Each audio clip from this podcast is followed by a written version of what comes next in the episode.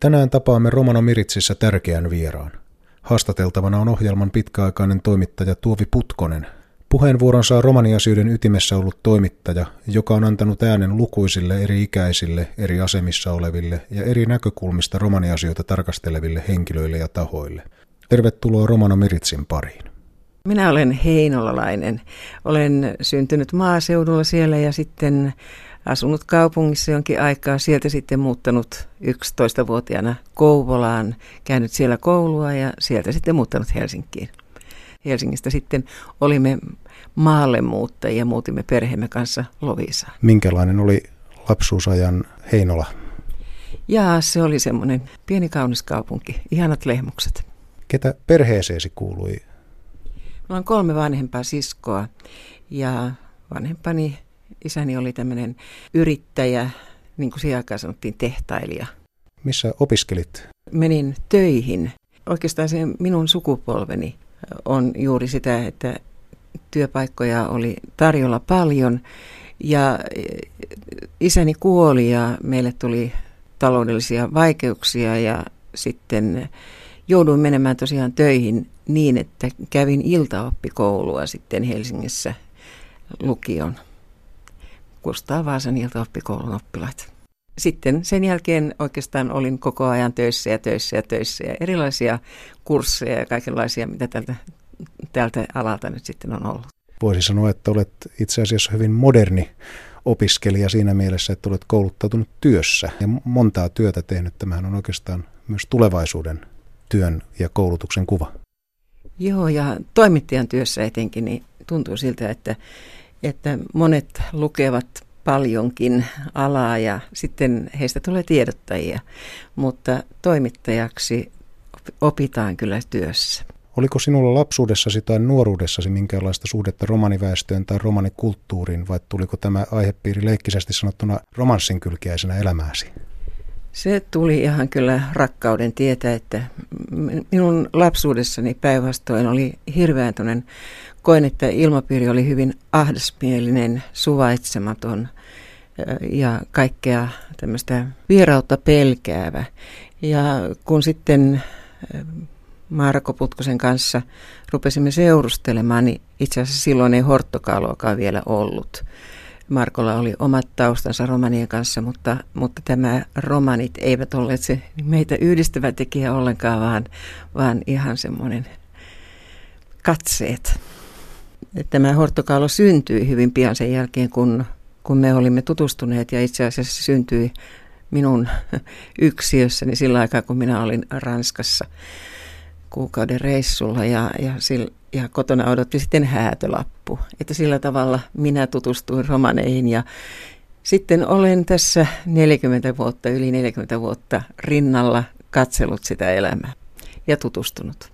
Miltä muuten tämä Horttokaalon alkuvaihe näytti? Minkälaisia muistikuvia ja muistoja sinulla on siitä?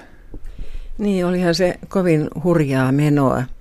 Mutta minä aina olen kovasti tykännyt siitä heidän musiikistaan. Ja minähän olen hyvin paljon myös kirjoittanut niitä laulutekstejä.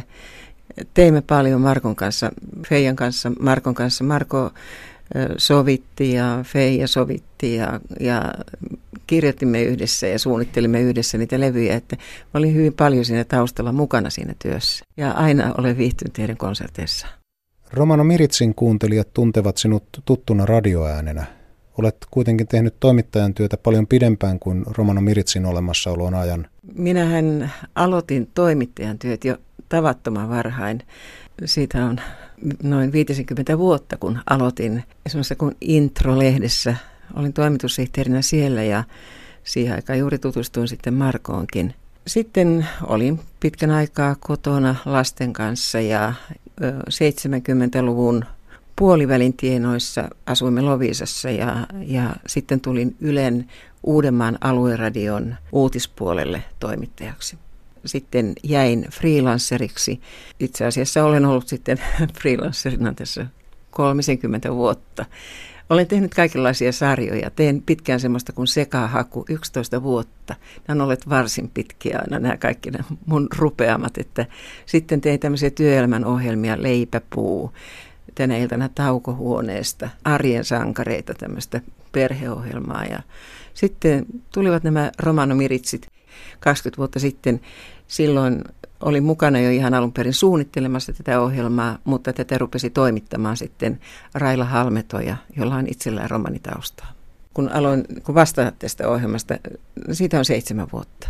Että tämä on, siitä lähtien mä olen tehnyt näitä yksin. Ja nyt sitten on tämä käännekohta, että tulevat uudet vetäjät ja minä rupean katselemaan vähän sivusta ja ehkä joskus avusta, mutta en tiedä miten siinä sitten käy.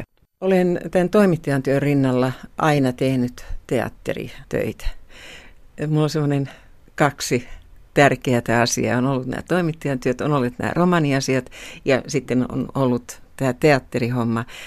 Mä olen 20 vuotta, saman 20 vuotta vetänyt Porvoon teatteria ja perustanut Lovisaan teatterin ja siellä, siellä koko ajan on tämmöisiä produktioita ja erilaisia tapahtumia, tällaisia, joita mä vedän. Ja siinä on ollut yksi iso syy siihen, että en ole halunnut koskaan hakeutua Yleen vakituiseksi, koska minulla on kulkeneet ne muut työt sinne rinnalla. Vaikka nyt eläkkeelle jäävä Tuovi Putkonen ei ollut Romano Miritsin ensimmäinen toimittaja, hän tuntee ohjelman alkuvaiheet hyvin.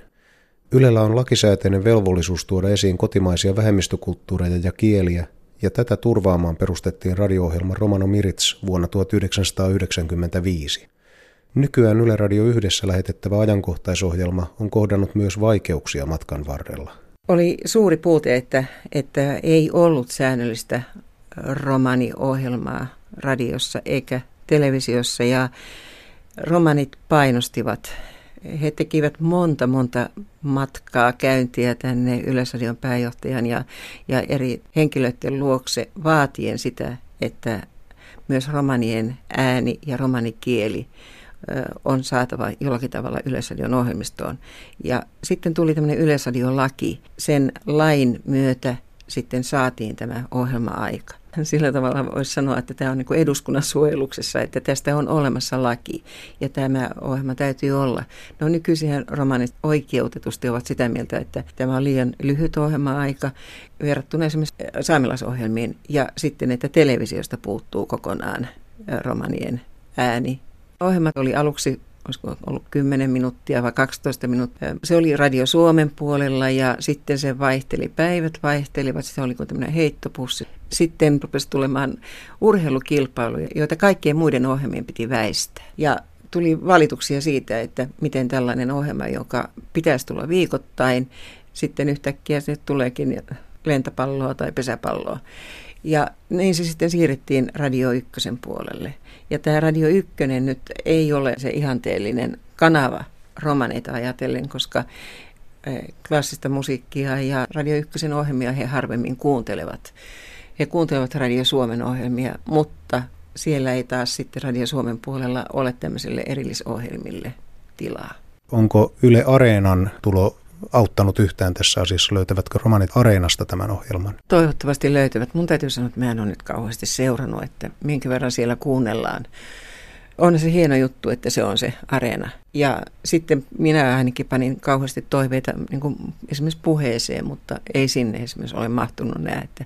Ja myöskään tästä ohjelmasta ei ole säännöllisiä uusintoja.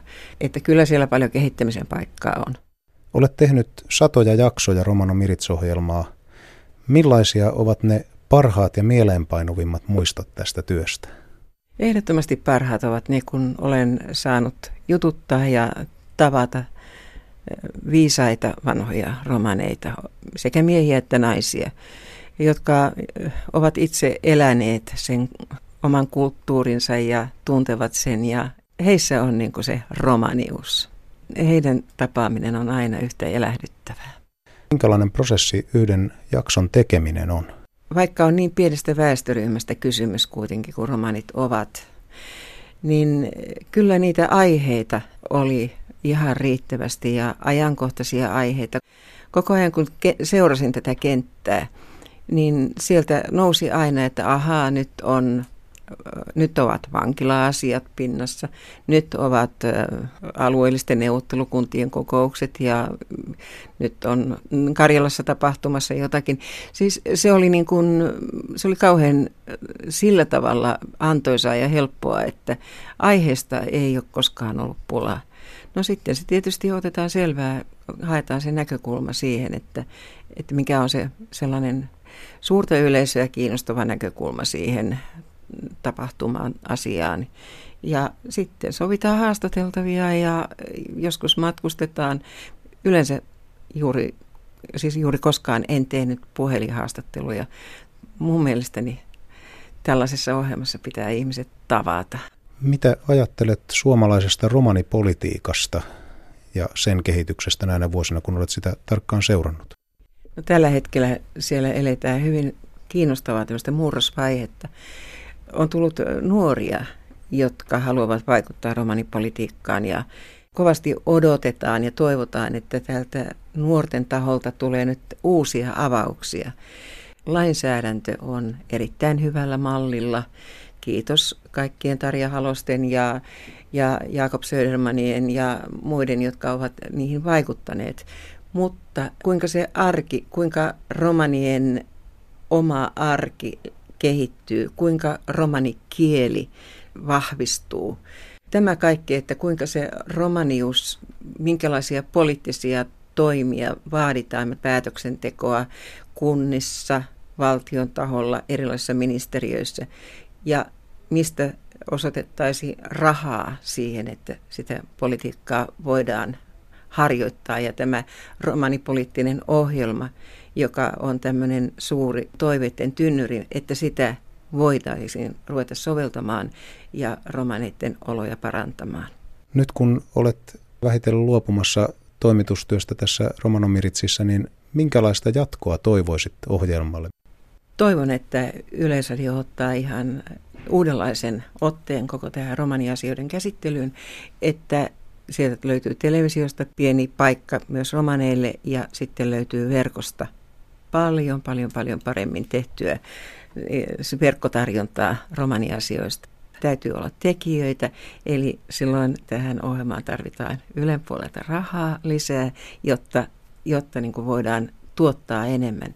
Ja tässä taas tässä Romanomiritsessä tässä radion puolella toivon hyviä haastatteluja, toivon tilaa romanien äänelle ja romanikielelle. Ohjelman lopuksi kuulemme Miranda Vuolasrannan esittämän tervehdyksen Tuovi Putkoselle ensin suomeksi ja sitten romanikielellä. Tämän päivän lähetyksessä minulla on kunnia kiittää Suomen romaniväestön ja uutistiimimme jäsenten puolesta nyt eläköityvää toimittajaa Tuovi Putkosta hänen erinomaisesta työstään Romanomiritz-ohjelman toimittamisessa. Tuovi Putkosen asiantuntevaa toimitustyötä arvostettiin sekä romani- että pääväestön kuuntelijoiden parissa. Romanomirits-lähetys on avannut kuuntelijoille jo 20 vuoden ajan ikkunan Suomen romanivähemmistöä koskeviin aihealueisiin. Uutisten romanikielisellä uutisosuudella on ollut ja on edelleen suuri merkitys romanikielen elvyttämisen ja uudissanaston luomisessa.